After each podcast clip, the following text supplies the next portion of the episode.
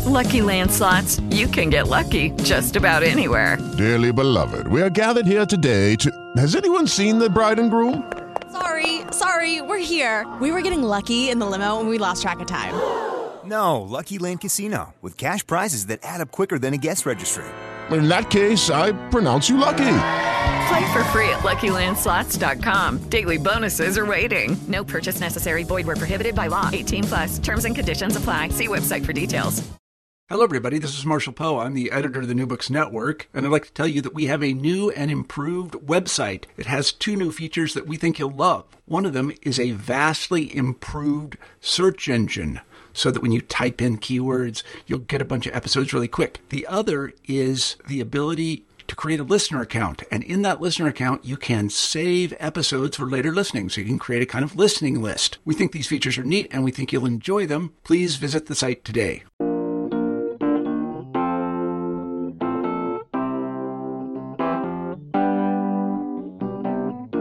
Hello there, I'm Jason Schulman, and this is New Books in Australian and New Zealand Studies.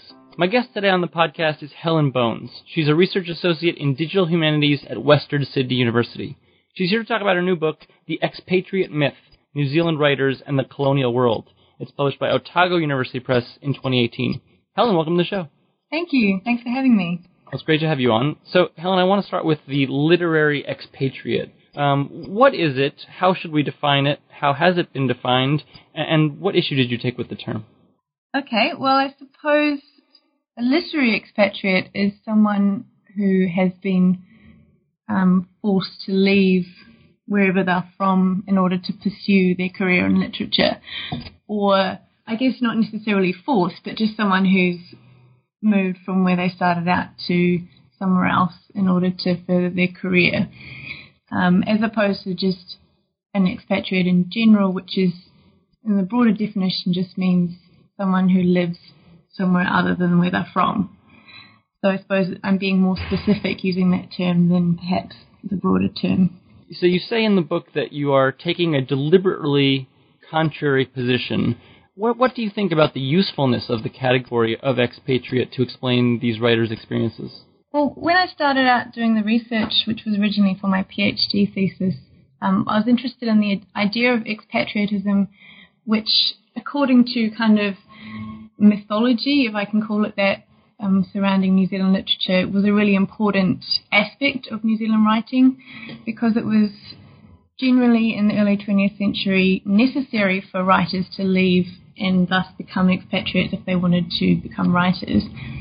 Um, and this is generally presented as a sort of negative thing, meaning that these writers were lost to New Zealand literature and then occupied this category of an expatriate.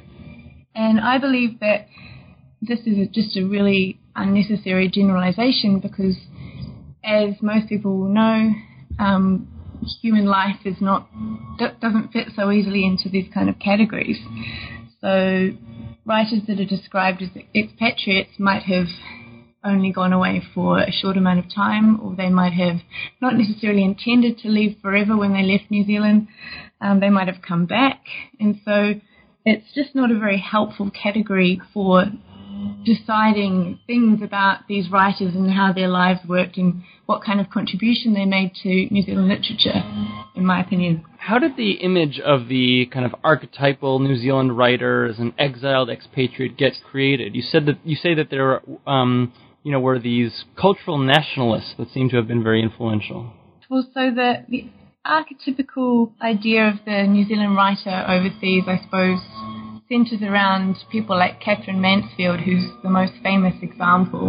And she very famously um, was desperate to leave New Zealand and wanted to go and live in London and have you know an exciting life of a writer. She, in my opinion, she's quite an anomaly when it comes to New Zealand writers, and most of the writers who left, in fact, um, weren't necessarily intending to reject New Zealand forever, um, didn't necessarily have such a kind of gripe with what they were offered um, while they were in New Zealand. And where where I think this idea came from is centered around the kind of narrowing of what it meant to be a New Zealand writer and what New Zealand literature was that happened in the mid 20th century, um, with these cultural nationalists that you mentioned, um, they kind of prescribed a very narrow idea about what New Zealand literature should relate to, um, meaning that it should relate to New Zealanders alone and kind of express the essence of what it meant to be a New Zealander.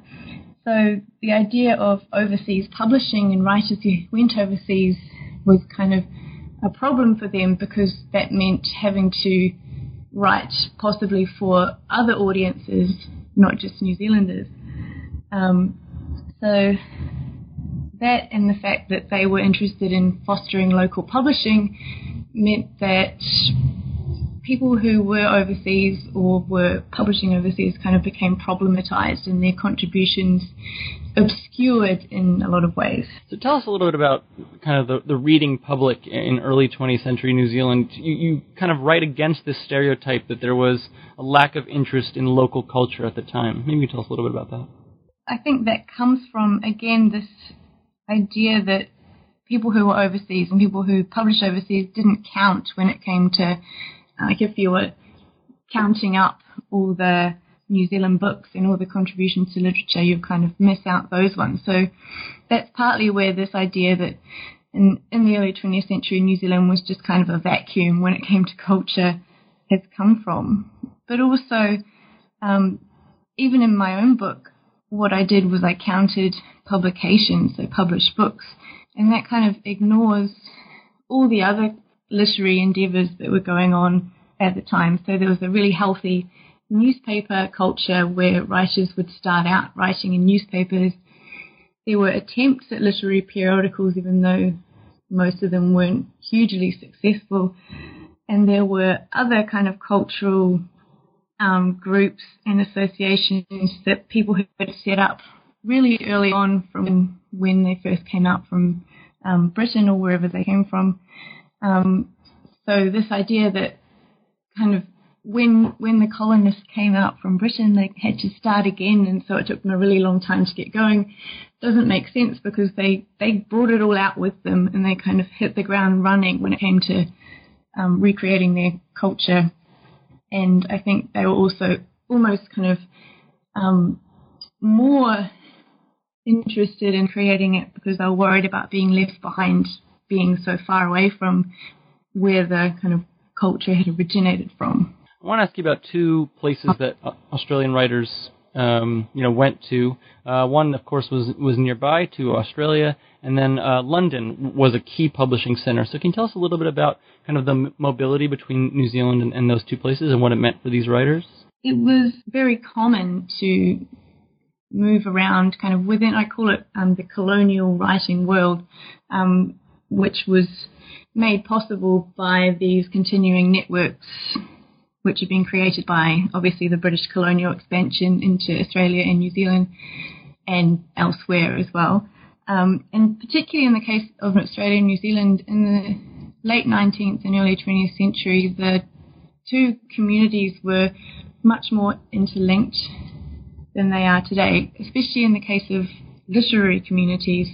Um, a lot of writers just kind of saw the whole area as their domain for publishing, and a lot of them moved between the two countries as well. So there was this you know, continual flow of ideas and publications and people, and I see this as kind of a smaller microcosm of the broader colonial world, which centered around London. So people commonly travelled um, back to London or back to Britain and spent some time there, often writing. Um, and this wasn't necessarily a huge sort of rejection of New Zealand. It was just um, a way to experience perhaps the um, metropolitan culture from close up, and they still remained closely connected to New Zealand in many cases through these same networks. So again, it's kind of the expatriate experience is often ex, um, expressed as a kind of an outward, permanent um, flow from New Zealand. And this ties into these ideas about brain drain and all these kind of um, these fears of losing talent to overseas. But it was usually more of a, a circular motion or kind of several circles. So people travelled around the colonial world and it wasn't necessarily such a big deal as some people might make out. I want to ask you about indigenous uh, peoples. I mean, the writers who came to New Zealand, um, you know, they they interacted with these in, indigenous populations, which could offer kind of a, a unique story, unique content. Were people interested in, in that sort of story? Absolutely. Um, yeah, so within Australia and New Zealand in the early 20th century, um, New Zealand was known as Maori land because, well, I think that was just an Australian nickname for New Zealand. Um, I'm not quite sure where that came from, but there's a book written about this era of writing and the school of writing where um, writers borrowed a lot of aspects of Maori culture to kind of give their writing a sense of place and sort of try and find their own indigeneity, which is obviously quite problematic in terms of cultural appropriation. But it's it's a definite kind of trend in writing at the time. And in terms of publishing overseas, rather than having to pander to foreign um, ideas and kind of losing their this New Zealandness. Um, this kind of writing was very popular overseas. Um, these sort of tales of exotic places and colonial stories and all this sort of stuff. So um, that all comes across quite strongly if you're looking at the books that were published in the United Kingdom and also the reviews of those books. Often, perhaps a book that didn't have a lot of literary merit would have been seen as having some merit because it had these interesting themes that people wanted to read about. So, of the authors that you looked at, and, and you looked at many, and, and I'll, I'll, ask you about that in, in, a second, but you know, of the ones that you looked at, does uh, gender matter in their experience as expatriate writers? It certainly matters. Um, in the sense that the kind of obstacles that people had when it came to writing were different um, depending on what gender they were. So women writers found often that they weren't able to combine having being married and having a family with being writers. So on my list of sort of prominent writers that I've derived a lot of statistics from, there are quite a few women who were unmarried, or never married, um, throughout their lives. And the things that were constraining them from writing in New Zealand might not have been there if they were travelling overseas. So things like familial obligations and things like that. So um, I guess the way that these things affected them were different um, for men and for women. So yeah, I think it does come into it to an extent, but I was looking at all writers, not just women writers or male writers, so that wasn't my primary focus. Yeah, you did compile uh, a large data set of writers. Can you tell us a little bit about how you selected them and uh, kind of how you conducted your kind of numerical or statistical analysis? Yeah, so what, the main reason I did that was because I wanted a list of books that had been published between 1890 and 1945, which was my time period, and there wasn't one that I was satisfied with. There are lists of books, but there was no information necessarily about how they defined how how they knew that they were New Zealand writers. Um, often these lists include books about New Zealand, not necessarily written by New Zealanders. And obviously, trying to define what a New Zealander is is entirely arbitrary because there isn't one answer to that question. So I just came up with a standard definition, which was anyone who had lived in New Zealand for more than 10 years and published a book of poetry, a novel, or short fiction. And so I just counted all of those and made a data set from that. And then basically my writers who I was able to get enough um, biographical information about made up my set of um, writers that I did my statistical analysis about their movements. So I couldn't get this information about quite a few writers because if they just wrote one book that appears in a catalogue, there's no other information about them. So I think I had 717 books altogether and 322 writers and then 118 that made it onto my list of um, sort of I, I called them prominent writers, I think. So, so that's a kind of a large number of writers. Let's zoom in on, on one in particular. Who is an author that you think kind of you know their their story or, or the, the, story we tell about them changes if we view them as a New Zealand writer um, when we hadn't before? That's an interesting question. I suppose most of the writers that I looked at are not necessarily not seen as New Zealand writers, but they're not appreciated in their entirety. entirety. So perhaps um, some of the ones who went to Australia and became really involved in Australian literary circles, if you read their biographies or like their entries in the um, Encyclopedia of New Zealand Literature, things like that, um, what people are interested in is what they did in terms of New Zealand, so their New Zealand writing. Um, and then if you look at the Australian counterparts, what they're interested in is what they did for Australia. So there's no kind of overall view of what their life and contribution was to literature. Um, and writers I'm thinking of are people like Douglas Stewart and Arthur H. Adams, who are well known in Australia but came from New Zealand originally. Helen, I want to thank you so much for being on the show today. That's Helen Bones from Western Sydney University. Her new book is The Expatriate Myth New Zealand Writers and the Colonial World. It's published by Otago University Press in 2018. Thanks for listening, and we'll see you next time.